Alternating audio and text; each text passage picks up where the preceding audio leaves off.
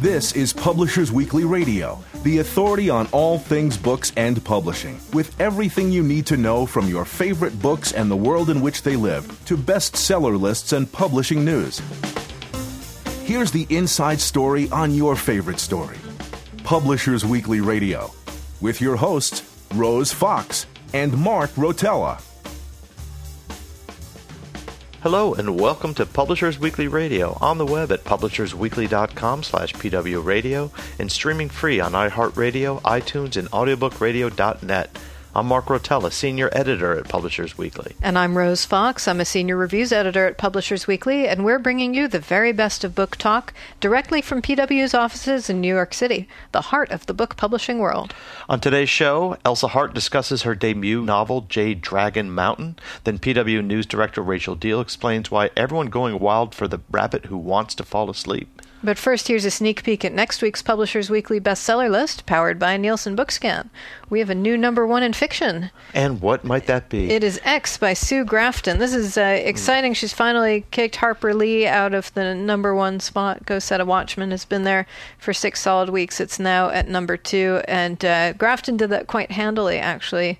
Uh, Go Set a Watchman sold about 30,000 copies this week, which is no small potatoes, especially Yeah. for a book that's been out six Right. weeks. Right. Uh, but Grafton sold 49,000 copies in hardcover, according Oh, wow. to Nielsen Bookscan. Right. So um, we gave it a starred review. This is the 24th Kinsey Millhone novel. She's got two letters to go.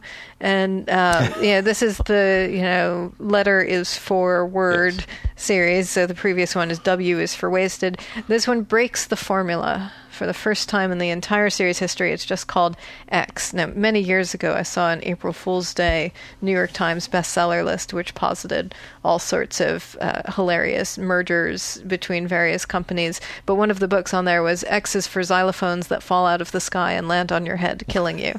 Because no one could figure out how she was going to turn the letter X into a, a, Oh, a murder great. mystery. Um, but this uh, this book includes a variety of X's, a divorced couple named Xanakis, a spot on a map, X marks the spot, and so forth.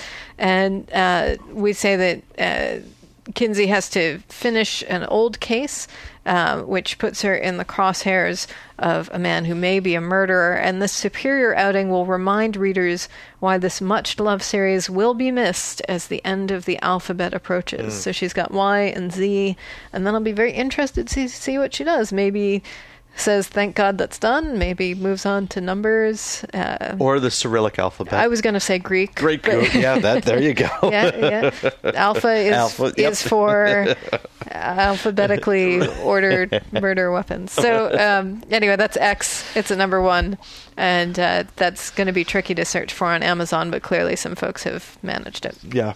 Uh, down at number three is The Nature of the Beast by Louise Penny. We also gave this a starred review. Uh, it is the stellar 11th novel into the Armand Gamache series set in uh, Quebec. And uh, he's uh, Gamache is now retired from working as a homicide detective.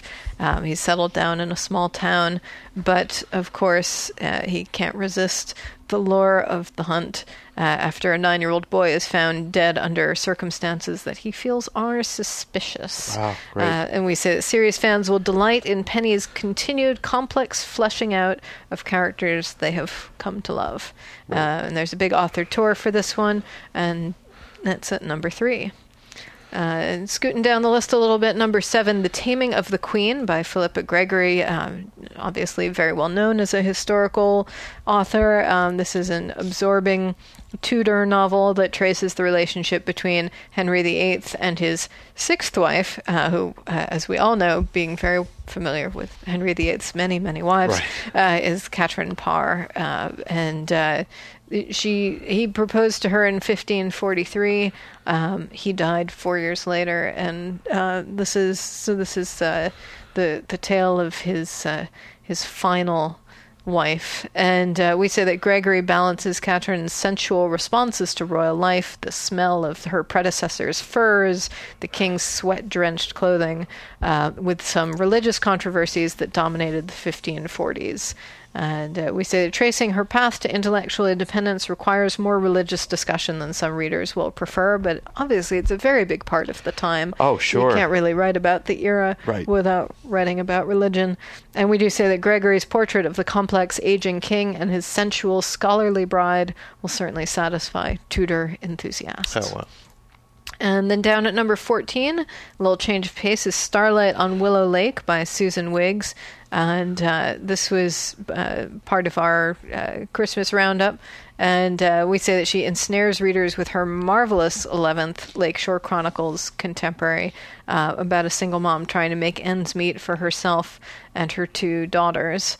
Uh, and she is ends up taking work as a as a caregiver for an elderly woman and is surprised by her attraction to the woman's son. But there are a lot of differences in backgrounds and socioeconomic status to overcome. We say that the most riveting aspect of this feel good novel is the attraction between Faith and Mason, which leads to a gradual and unforgettable romance. Oh, great. So that's uh, that's one for the contemporary romance fans. Wiggs is always on the bestseller list. Um, you know, one of the few romance authors to really make it big in hardcover, and it's nice to see her doing so well. And finally, just down at number one, I wanted to give a hat tip to Liz Egan, who was on the show uh, with A Window Opens. Congratulations, Liz. And uh, not going to say a thing about the book, but if you are curious about uh, what put it on the bestseller list, then you can go back and listen to our episode Yes. of uh, chatting with Elizabeth Egan about her novel. Great. Excellent. So, uh, nonfiction, we also have a new number one, and this is Brene Brown, Rising Strong, 30,000 copies sold. We say that Brown uh, wrestles with that moment when we fall, and as she argues, the brave person attempting to live wholeheartedly will always fall. She encourages readers to be curious about their emotions and uh, accepting of vulnerability. We say it's easy for readers to become as invested in her story as they are in their own, and more importantly, to move beyond preconceived stories about themselves. So, what we're seeing uh, last week, we saw, or the last few weeks, we've been seeing a lot of religion titles. Christian titles, and this week we're seeing a kind of smattering of self-help and um health titles, health and diet titles as well. Uh, the next one is uh, by Steve Silberman, Neurotribes: The Legacy of Autism and the Future of Neurodiversity. Uh, the, we say journalist uh, Silberman devotes this thick linear tome to the stunning evolution of the autism diagnosis from one that's explicitly negative to something more ambiguous and even positive. We say he's a little over exuberant on some of his conclusions, saying that quote, "Strange gift from our that autism is a strange gift from our deep past, passed down through millions of years of evolution." Uh, but we still say, you know, still this is a thorough look at the difficulties and delights of a very complex disorder. Uh, at number 17, we have a starred review. This is one of the uh, uh, health titles The Blue Zone's Solution Eating and Living Like the World's Healthiest People by Dan Buettner. Uh, he's the best selling author of the Blue Zone, so this is following that this diet book. Uh, we say this thoughtfully repre- uh, presented and well written guide from which anyone, no matter where he, she is in the journey of better health, can benefit. So, um, we don't often see a lot of starred reviews for uh, uh, health books. Um, Yeah, tell, tell me a little bit more about that one. I'm I'm curious about because you're right, we don't. Yeah, I think sometimes with the science of it, it it's um, uh, it, I think it's when you don't have the science, as our you know some of our reviewers may not, it's hard to just go on a limb to say this is the one to follow. We can still give a positive review or a negative Right. review, um, and I think there's maybe some hesitation in that. But but then you go along with the writing, how the information is presented. Um, so uh, and that's I think how that might work. Yeah, do, Uh, did we uh, say in the review what made that particular one star worthy? I'm just uh, I'm curious about that. Um, nothing that's jumping out, but something that was obviously well enough put together that um, something that maybe even the editor just wanted to highlight. Say, all right, this is the batch of books that I've seen this season. This one, this one is going to stand out. Makes Um, sense. so we have uh, next one, the Microbiome Solution, a radical new way to heal your body from the inside out by Robynne Chutkan. She's a gastroenterologist and she makes a strongly argued proposal that people should live dirty and eat clean. Mm. Uh, she believes that the damage to the human microbiome or gut bacteria lies at the root of many current health problems. We say this is a thoughtful approach to health and wellness that's well worth the time of readers able and willing to research and evaluate Chutkan's many claims for themselves. She breaks down basically how bacteria works in the body during different stages of life, uh, from from the womb to adulthood, and and she claims that modern hygiene, for all its benefits, can kind of adversely affect immune system functioning, which is what we've heard a lot about too. Definitely. Uh, so is it number twenty four? That's one reason to put away the antibacterial soap. Exactly, and the wipes for the counters, yeah. and uh, exactly.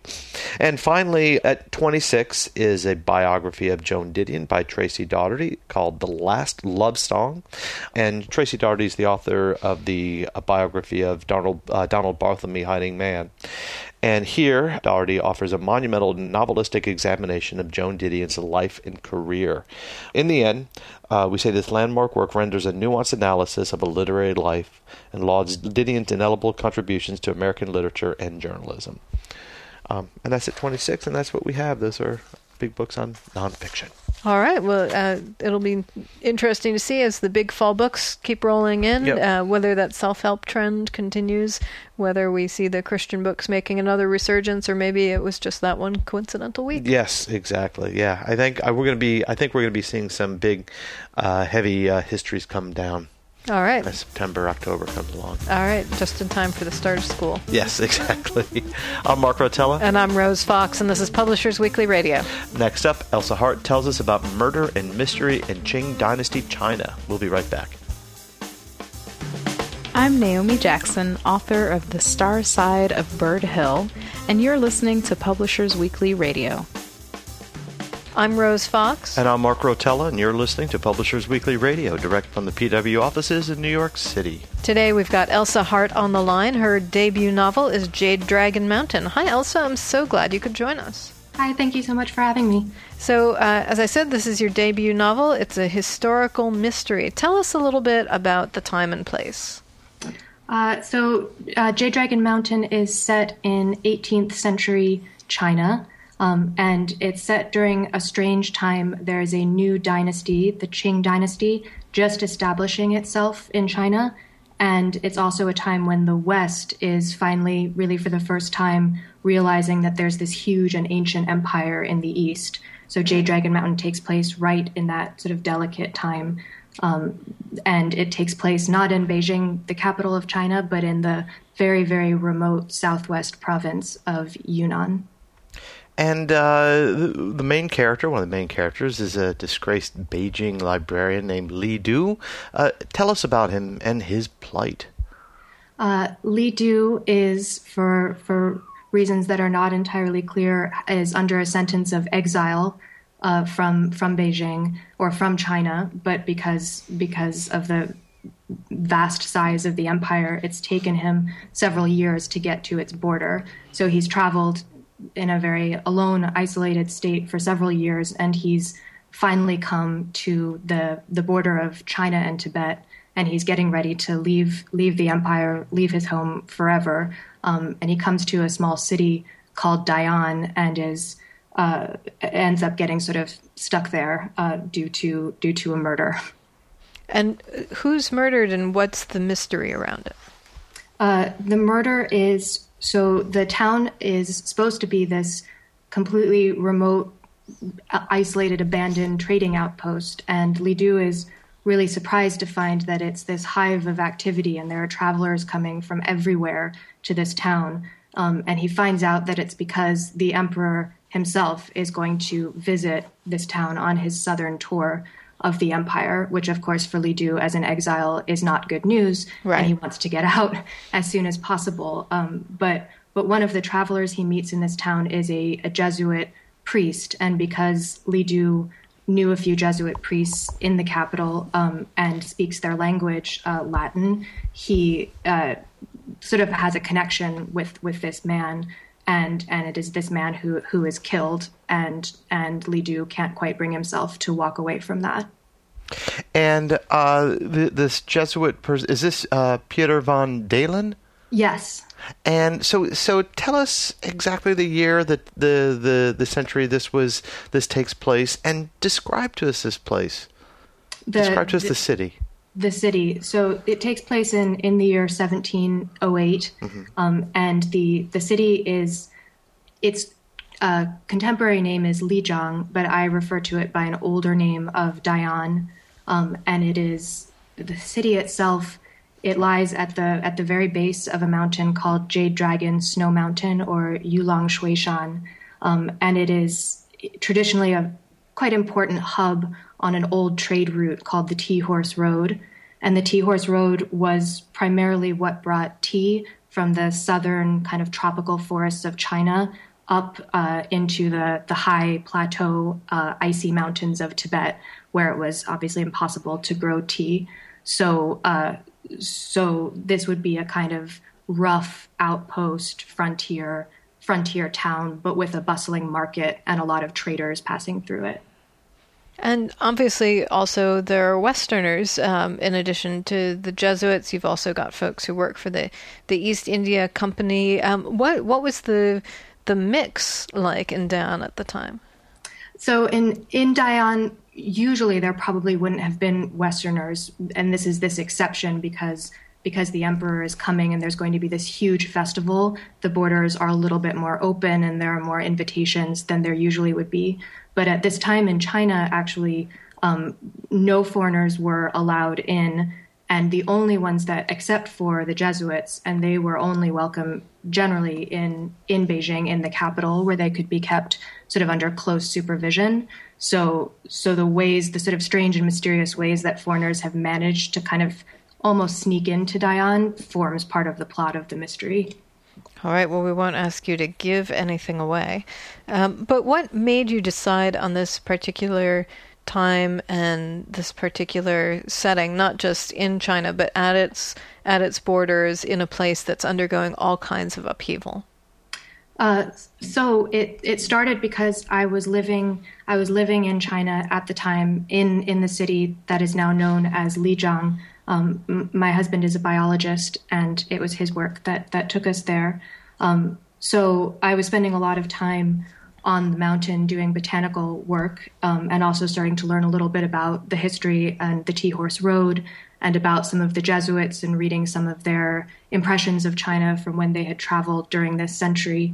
Um, and the sort of funny thing is that I was um, having a lot of trouble sleeping because it's very, very high altitude, this part of China. Um, so I, to relax, I was listening over and over to the BBC radio broadcasts of Agatha Christie mysteries, um, Oh wow! which which I just I've always found really, really comforting. Um, so so I was listening to these over and over, and and one day I was up on the mountain and feeling a little loopy from the altitude, and I started wondering whether you could set a mystery kind of along the formula of Murder on the Orient Express, which you know takes place on a train trapped in a snowdrift, but set it on this Tea Horse Road, and whether the the paths would be isolated enough to kind of mimic the same the same constraints on the plot. Um, and that's not the story I ended up writing, but that's that's how I started writing a mystery set in historical China. So once you realized that you were writing a, a murder mystery set in uh, historical China, how did you go about researching it? I mean, obviously, being local, that must have given you something of an advantage. being local helped a lot and lijiang the city has this this very uh, interesting sort of story which is that in 1996 the city was almost completely destroyed by an earthquake and after that happened instead of rebuilding it as it looked when it was destroyed the decision was made to rebuild it in an old traditional style so to look the way it had looked hundreds of years ago. Um, and so it's now a huge tourist destination in China for that reason. Um, so I could literally get up if I got up early enough before it was crowded and walk through these narrow alleys with the sloping roofs and basically be writing what I saw to form the descriptions for the book. Um, and then, of course, the mountain hasn't changed at all in many thousands of years. So I could the natural the natural beauty of that was right there for me to see as well. Oh, that's incredible! I mean, uh, that's uh, seemingly unusual for uh, for I'm going to say the Chinese government or any government to completely recreate a city uh, mm-hmm. the way it was centuries ago. Yeah, it's it's it's amazing, and it's again mostly there are some Western tourists there, but it's most popular for for Chinese tourists within China, sort of a domestic tourist destination. So, what else did you do to research? Did you, um, I mean, you, you're living in St. Louis now. Did any of your research take place back in the States, or were you able to really do it all kind of on location? Most of my, so then, so I had the describing what I saw, but then all of my, almost all of my historical research I did back in the US. Uh, since since my husband's work depended on the flowers being uh, in in bloom. Mm. We would come back uh, around Christmas time. So I uh, hold up in various libraries here, either in uh, my parents live right outside Washington D.C. I did a lot of research actually at the the Smithsonian museums in D.C., going to the Freer and the Sackler and looking at a lot of art and artifacts from mm-hmm. China in the time period I was looking at. So so yeah, my historical research happened mostly in the states. And how did you come up with the character, specifically the librarian? Why the librarian? Was it was it because you were spending so much time in libraries? It was so amazing coming up with Li Du because he, he wasn't. I never, I never had the moment where I decided my detective is going to be a librarian. It was I knew he was in exile, and that that happened because I was reading some classical Chinese poetry, not in Chinese but in English translation, and many of them focus on this theme of of exile. And that kind of got me thinking back to the Anglo Saxon elegies that I'd studied as an undergrad, and the idea of an exile really resonated with me. And then I was writing an early piece of dialogue where Li Du said, I am, and I kind of intended to write Li Du, but I wrote a librarian, and I just kind of looked at it and I didn't question it after that. It made so much sense. Um, and it gives him that sort of, you know, a lot of detectives have almost a superpower, and his is that he has still can kind of revisit his mem- his library and his mind and draw a lot of information from that. And how does he fit in with the rest of the town of Dayan? I mean, do people know that he's in exile, that he's on his way out? Is he sort of incognito? He's a bit incognito. It's so crowded and everybody's so excited about the emperor arriving that he's not, it's not a huge deal that he's there. Uh, the magistrate who's currently uh, in charge of the town um, actually turns out to be a, a relative of Li Du's. And um, I think I can say this without giving too much away. You know, he wants Li Du to leave as soon as possible as well because he doesn't want Li Du's presence to remind the emperor of the family's, you know, tarnished reputation. So everyone, nobody's really interested in Li Du, and those who are kind of also want him to leave as quickly as possible. And what's your favorite part of writing these books? What gets you really excited when you're working on them? I think a lot of it was in my historical research.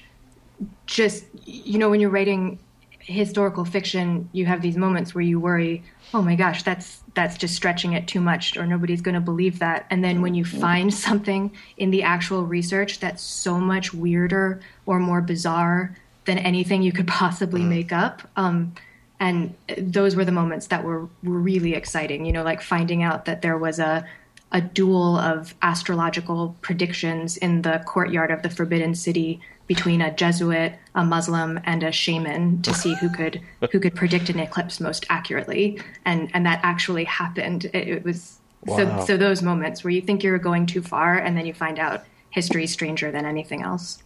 And writing uh, an historical novel, historical mystery, how do you handle dialogue? Uh, with care. um, yeah, and in this in this story, there are uh, quite a few different languages. There's mm. the local language of the the people who are native to this part of China, um, who are not ethnically Chinese, and then you've got Chinese people speaking Mandarin and the foreigners speaking Latin, and then you also have a lot of them, you know, not understanding each other, but you have to convey that all in English, of course. So. Mm-hmm. Um, it sort of became working by instinct and and just trying to feel what felt confident and and natural and and being responsible and not lazy about understanding what would work and what wouldn't. And um, I think you speak multiple languages. Were you able to draw on that experience to help create that cacophony?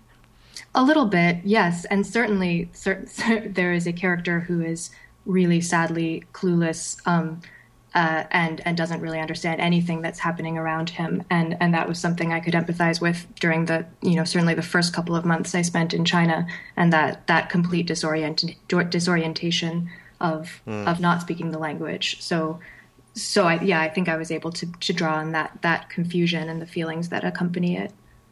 Did you eventually end up learning Chinese for um, when you were there, or at least getting by? I learned survival survival Chinese. uh, it and and that also contributed. I was working really hard to learn it. Um, it's it's I found it a very hard language to learn, and in this remote place, you know, really no one around us spoke English, so I was struggling so much to communicate at the most basic level. You know, with literally with sure. my neighbors. Um, that I think writing the book and really pushing myself to use the language I did have to its full ex- extent became kind of an outlet for that frustration. We're going to take a quick break, but don't go away. Book lovers everywhere love Publishers Weekly Radio, now on iHeartRadio.com. PW Radio brings you the best of books and book publishing news. PW editors Rose Fox and Mark Rotella offer lively interviews with your favorite authors and conversations with new authors you'll want to get to know. I'm Rose Fox. And I'm Mark Rotella. Join the community of book lovers at PW Radio. Every Friday and now on demand at iHeartRadio.com. Welcome back. We're talking with Elsa Hart, the author of Jade Dragon Mountain, who's telling us about her own time in China as well. Um, let's go back a little bit. Uh, you mentioned your parents live outside of D.C. You graduated from with Washington School of Law. Are you still practicing? I'm not. I I and and and did not actually. I um I went to China for the first time after my second year of law school, which is usually when law students get an internship that then hopefully leads to a to a job. Um, and then and then went back to China to really move there immediately after I graduated. So I did not, in fact, actually take the bar exam, oh. um, though I did I did graduate. But does that? Uh, I mean, you still have all this legal background. How does that inform the the mystery and government aspects of your novel? Um, I, I, think there are there are certainly characters from law school that made it into the book in various ways. Um, Do they know that? yeah. Um, I mean, I think I I think that without realizing it at the time, law school was was getting me in the mode the that I was going to that that was going to end up leading to writing the book. I mean, I didn't realize going into law school that often it, it's less about learning individual laws and more about learning to think like a lawyer and approach problems in a certain way. And there's a lot of overlap with writing fiction because everything that you're doing is uh, choosing, looking at facts, choosing which ones are important, choosing what order to put them in to craft a narrative. Um, and you're just practicing that again and again and again. And I think those mental muscles really were engaged when I was writing fiction as well. I don't I don't know what that says ultimately, but no, that's so interesting. Yeah. You know, and we we talk with a lot of authors on the show who have different backgrounds, and um, it's it's funny how I think sort of everything turns into the mindset they use when writing the novel. So a musician will say, "Oh well, you know, I totally build the the novel the way that I uh, hear a piece of music with its different strains and refrains." And um, I've never heard that said about thinking legally before, but I can also totally see how that would work. So you've also traveled quite a bit. You were born in Rome. You've lived in Moscow. Tell us a, a little bit about uh, your adventures around the world and how that informs your writing. Uh, yes, my I was I was born in Rome. My dad at the time was a, a journalist, a foreign correspondent for U.S. News and World Report magazine. Mm. So that's what brought my family abroad. And uh, after we lived, I was only two years old when we left Rome, so I don't really have memories of that. But we lived after that for five years in Moscow. Mm. Um, and that, so those are my earliest memories, and and I think were now that I think back on it, really fundamental to to getting me to eventually writing writing fiction, writing a novel. I um, Russian fairy tales told to me both by my mother and by my nanny there just they really get deep into your head. Um, mm-hmm. Um, and and also visiting, my mom took me to a lot of museums, and from a really really young age, I was obsessed with. Tell me the story of this painting. You know what's happening in this painting. Who are the characters? Why are why is he angry? Why is she so so it was just this buildup with a lot of focus on storytelling and narrative. And then I'm so grateful for for how much I was able to see in terms of art and culture in different in different countries. And uh, of course, those Russian fairy tales are often pretty pretty dark and Mm-hmm. grim. Uh, wh- when when were you in Moscow? We were there from uh, 1986 to 1991. So uh, Right through, before the- through first grade. Yeah. So also a very a very tumultuous time. Yes, very. And for my dad as a journalist, very, very exciting. Um, Sure. And, and tense at times. And, and for me, sort of more focused on building snow castles. But Right. But that's important too. exactly. Did you ever get to do any of that in Tibet? Uh, building snow castles? Yeah. I guess I didn't, but I hope to at some point. So you had described it as, as really moving to China. Um, are you going to continue going back there? Uh, yes, we're for the moment settled in in St. Louis, uh, but but my husband's work will bring us back. Requires a kind of periodic monitoring of some mountain summits in China. So so we'll definitely be going back next next fall, um, either for a quick trip or for a longer one. It's it's undecided, but but definitely plan to get back there. Did you um, make any local friends who whose English uh, was up to reading your manuscript? Were you able to run it by um, the locals and say, you know, what works, what doesn't, or were you pretty much going kind of seat of your pants as best you could? It was sort of seat of my pants in terms of actually reading the manuscript, um, but but talking about the history and and asking questions about about the language and what would work, and and also talking about poetry and interpreting interpreting Chinese poems and and decisions made in translating them. I did have the opportunity to talk to um, actually some of our translators who were helping Robbie with his botanical work, but were really lovely about talking to me as well about literary literary subjects. So tell us a little bit more about this Chinese poetry, because I know almost nothing about it.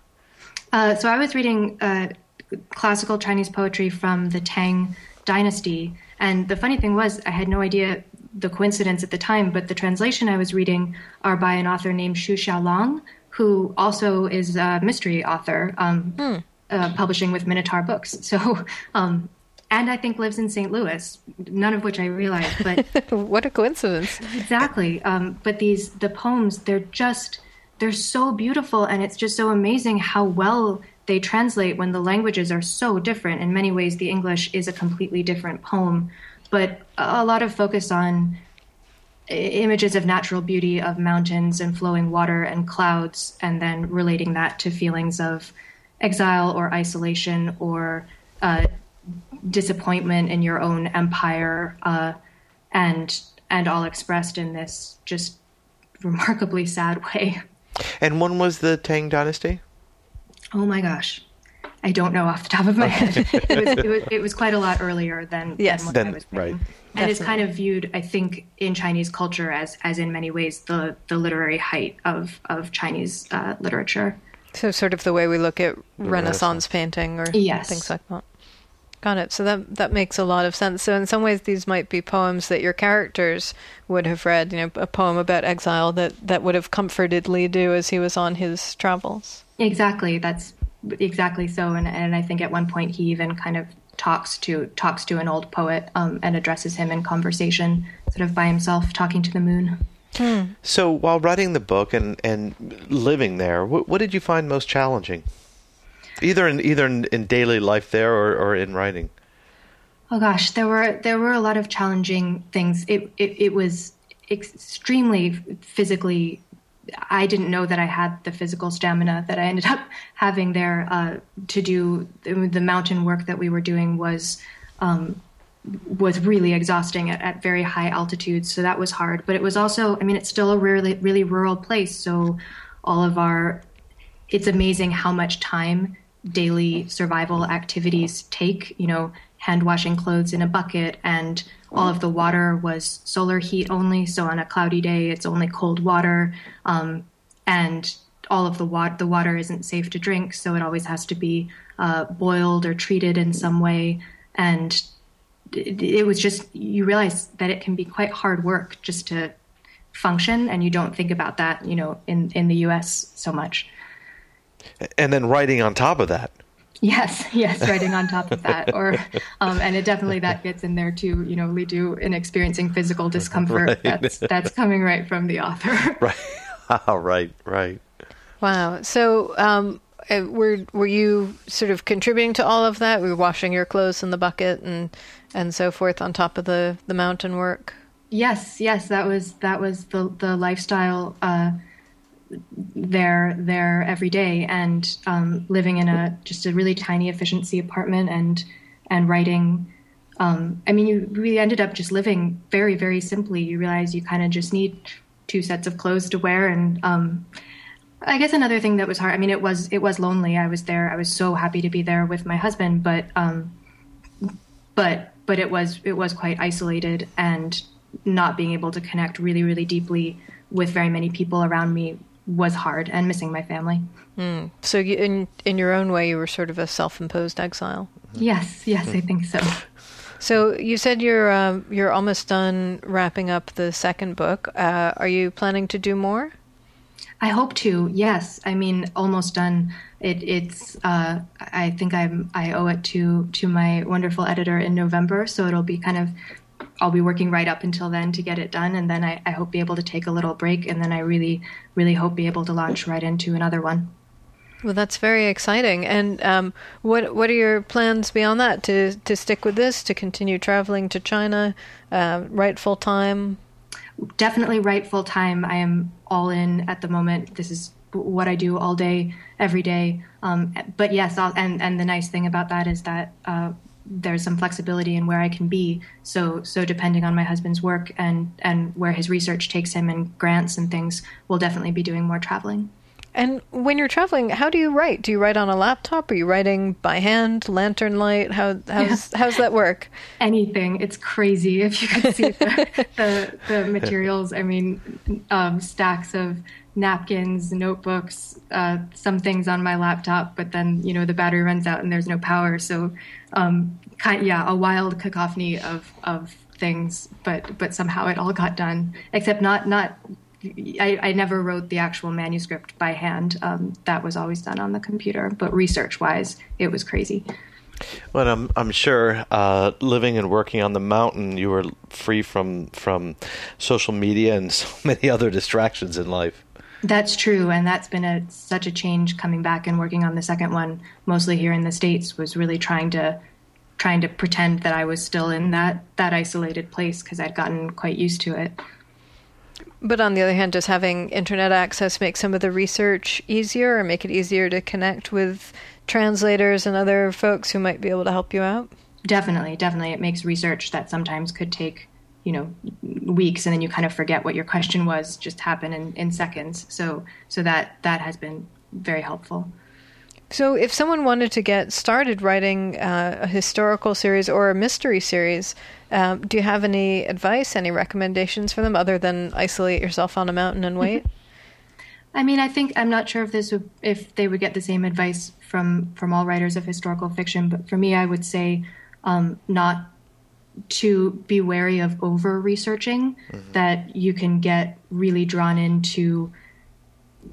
I mean, history is vast, and there are so many perspectives, and at some time, at some point, you have to let go and trust your own story, and trust that you have enough of the history and enough of the background in your mind that it will it will get you in the right direction but at some point you have to let go and and and kind of let your characters breathe a little bit outside of that research to allow them to be human in in maybe a, a contemporary sense and not tied to the history that they're living or that you're writing about. exactly exactly Wow, wow. And I've certainly had that experience of sort of diving down the, the rabbit hole, and three weeks later, I know an awful lot about carpets, but that doesn't ex- help my plot move any better. right and and if, and if anything sometimes it can sort of paralyze you because you're like yeah how, how, how do you move forward with that much in your head Now, do you work with an outline, or or do you write, uh, or do you have an idea as to where the, the, the book is is is heading?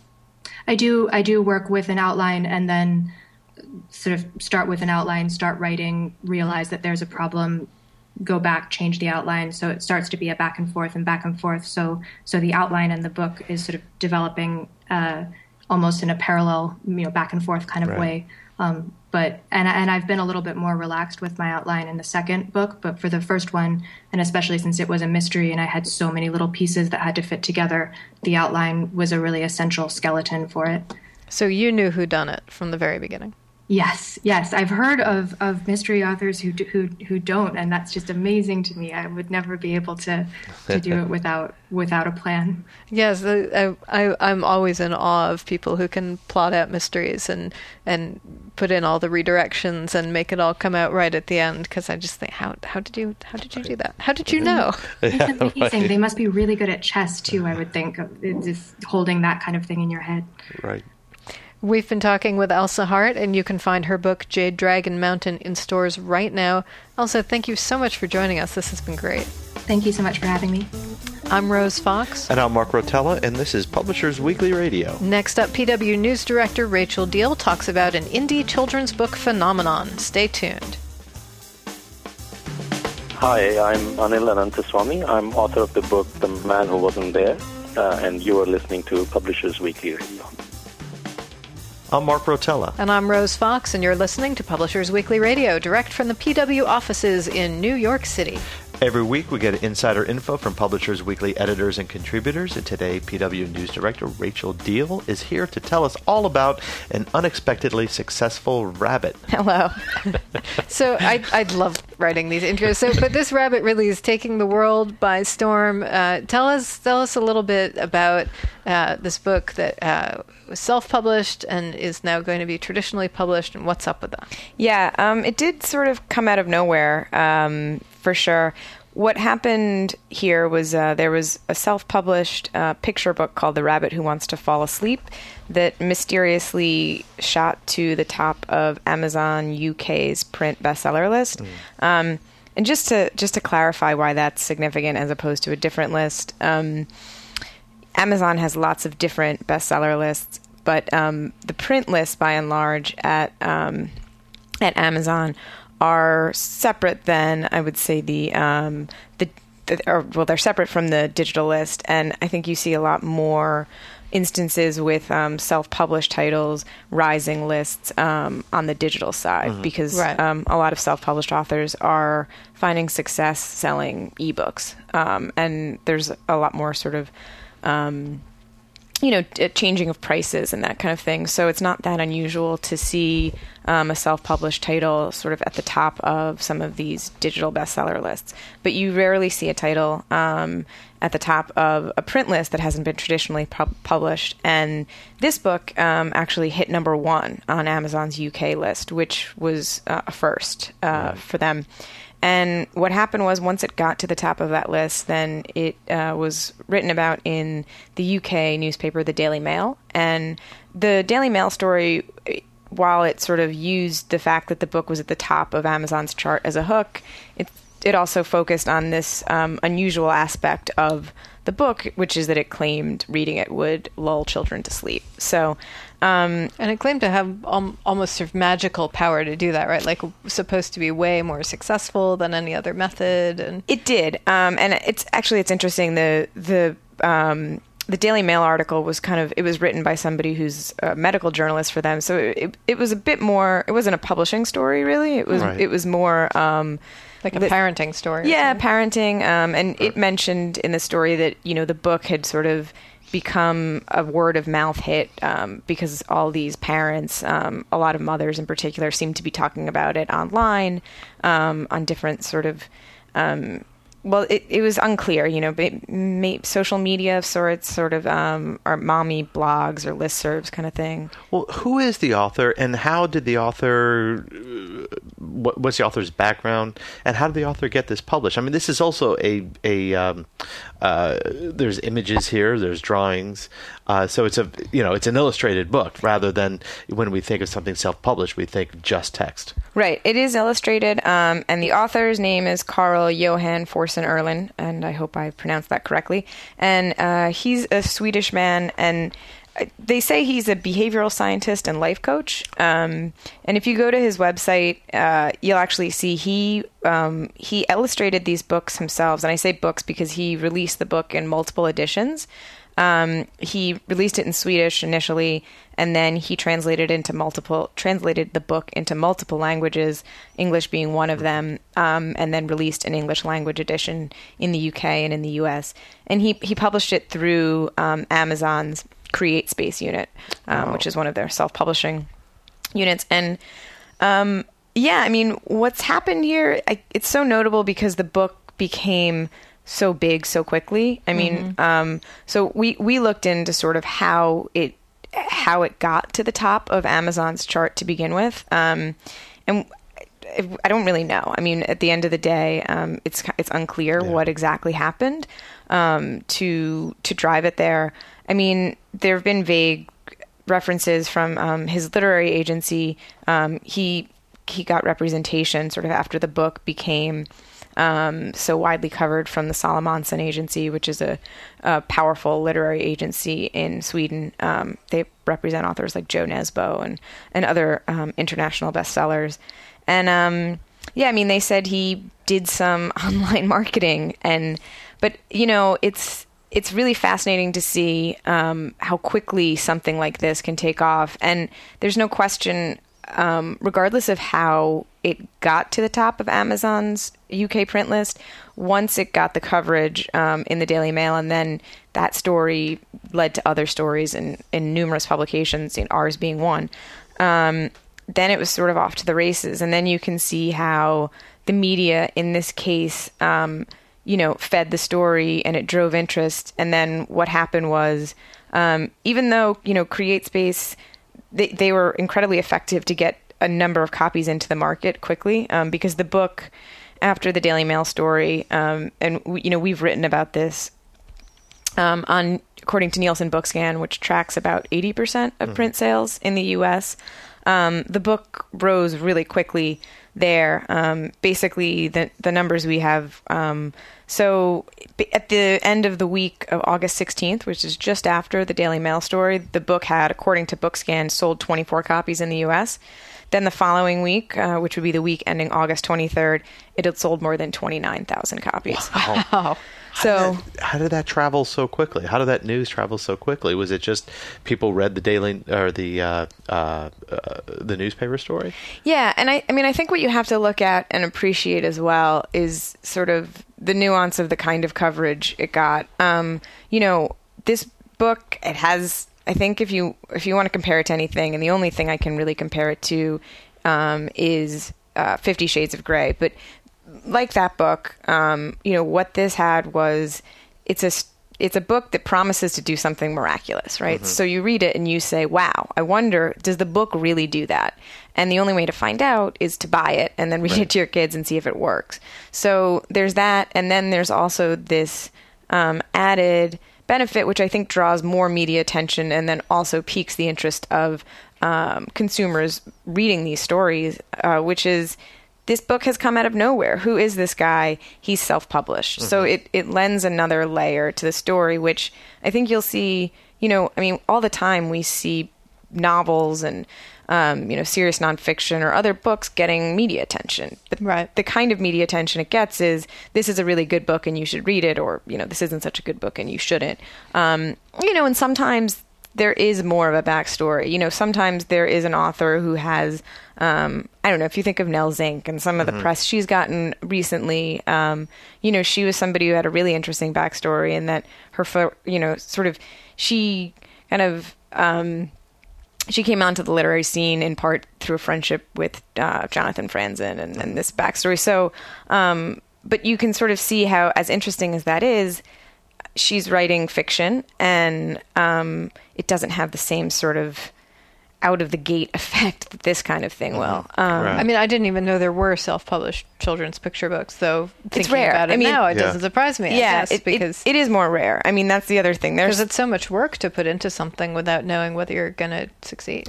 It is. I mean, I think one of the reasons you don't see as many self-published picture books too is because by and large picture books um, are still popular in print. And Right. again, to to self-publish largely in print, people do do it. Um, it's just it can be a lot harder to get something to take off um, because first of all, it's you know it's more expensive for consumers to buy it, um, and and I think you know some of the things, and I think we're still waiting to see what happened here.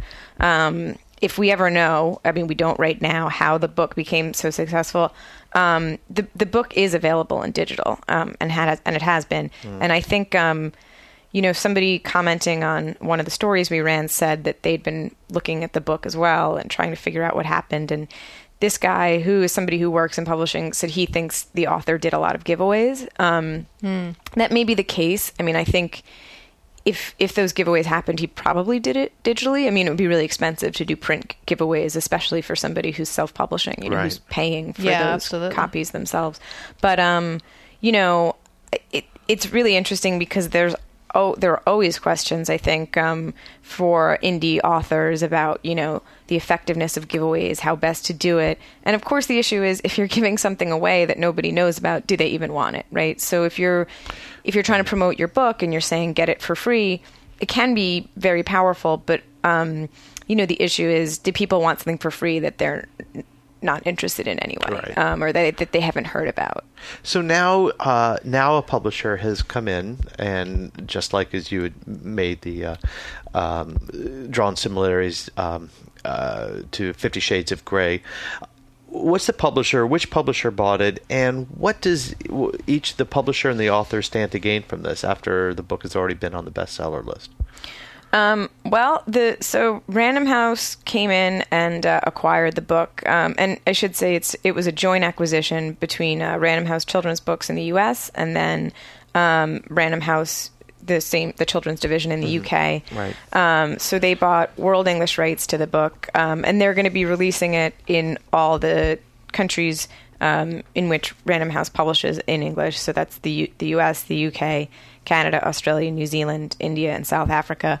Um, and they're they're not changing the book uh, that much actually. So they they released a slightly updated cover for the book, um, but other than that, it looks like it's going to be published as it is, and. Um, basically, I think the thing that they're doing is they're going to get it out really quickly and and sort of recalling Fifty Shades of Grey. I mean, what happened there too is when um, Random House also acquired that um, Vintage, which is one of their paperback units. I mean, when they acquired that book, um, which they paid a lot of money for, it was already you know, it was already wildly popular. It had gotten tons of attention.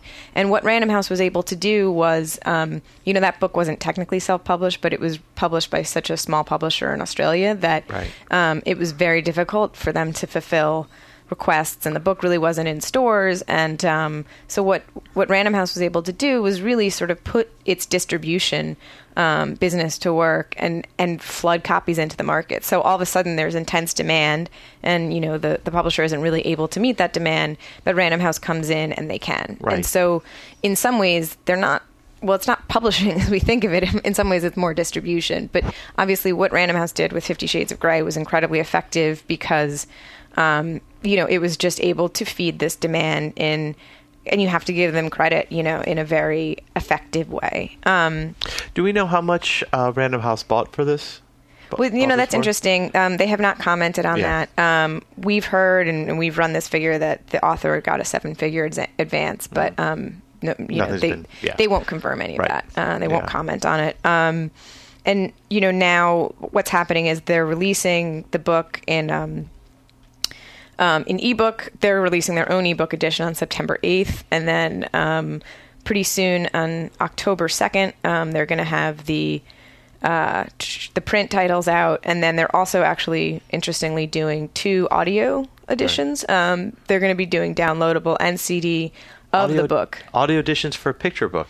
Yeah, you know, I assume um, so that you can just have someone else read your child to sleep. right, and I I mean, mean, you don't even have to be there. You just you just put the tape on. Right. Right, Samuel right. Jackson is going to read you to sleep now, kid. Right. We're- we're this, this and go the f to sleep, and you know we're just going to put them on back to back, and you have to listen to them on repeat until you go to bed. right well and I, I think it'll be it'll be interesting with the audio editions it is it is unusual but kind of makes sense in this case because you know the point of the book is to put your kids to sleep and Right. so there's an idea with the audio and they're doing and I, I don't know why this is i mean i'm intrigued by this they're doing a, one edition with a female narrator and one edition with a male narrator um, and I, you know i don't know if that Oh, wow. speaks to I don't know if there's any data on whether you know some kids are maybe lulled to Right. sleep by a certain kind of voice versus Right. another. You know, I don't know if, if kids are used to one parent potentially putting them down over the other. Um, so you know that's interesting, and uh, yeah, I mean, I I really think now after we've seen this, um, the the announcement of um, Random House's acquisition of the book just happened uh, on Wednesday um, earlier this week, and so yeah, I mean, I think they're they're going to be fulfilling orders in a, in a really big way. So I mean, to your point, the book is already on the bestseller list, but I think it has the potential to sell To- a to- lot right, more right. copies um, because everybody's talking about it now. Everybody's asking, should I buy it? Um, but it is going to be interesting. I mean, I think, um, you know, and again, going back to Fifty Shades, there was an element too of that of is what is this book? Is it interesting? Do I need to read it? Am I going to like it? And you know, I think people sometimes thought, well, if people don't like it, it's going to sort of kill it, right? If people say, I bought it and I just it wasn't as sexy as I thought, or it just wasn't as good as I thought, but that didn't happen. I mean, every, people kept buying Right. it. I mean, one, a, a lot of people loved it clearly, but I mean, it certainly wasn't hurt by lots of people disliking it and saying so, um, you know, in in a public fashion. So uh, that'll be an interesting question here because you know you've already there have been sort of stories about parents testing it and some people saying it doesn't work. Other people have said it does. Um, it seems to be. I guess some form of hypnosis or something is is maybe what's afoot. I think that's uh that's what's happening here. But um, you know, I think it, it will be interesting that if if a bunch of people come out and say it doesn't work, is that going to stop people from trying it to see if it really does Right. and and buying it? Well, Um, it'll be very interesting to follow the story and all the Amazon reviews and uh, and see see where it goes. Well, thank you very much, Rachel. It's a, it's really fascinating to see how this is turning out, and uh, we'll keep an eye on it. yeah, sure, sure. Thanks for having me. Always great to have you on the show. And now a final word from our sponsors. Hi, I'm Sabaa Tahir, author of An Ember in the Ashes, and you are listening to Publishers Weekly Radio. And that's it for today's show. I'm Mark Rotella. And I'm Rose Fox, and you've been listening to Publishers Weekly Radio. Join us next week for an interview with Buzz Bissinger celebrating the 25th anniversary of Friday Night Lights. We'll also have lots more juicy insider info on best-selling books and the nuts and bolts of publishing. In the meantime, you can listen to this and every episode of Publishers Weekly Radio absolutely free at publishersweekly.com slash pwradio. Subscribe to our podcasts on iHeartRadio and iTunes and hear every new episode streamed live on audiobookradio.net. Check those sites every week for a brand new episode giving you the inside story on your favorite story. Thanks for listening. You've been listening to Publishers Weekly Radio Show.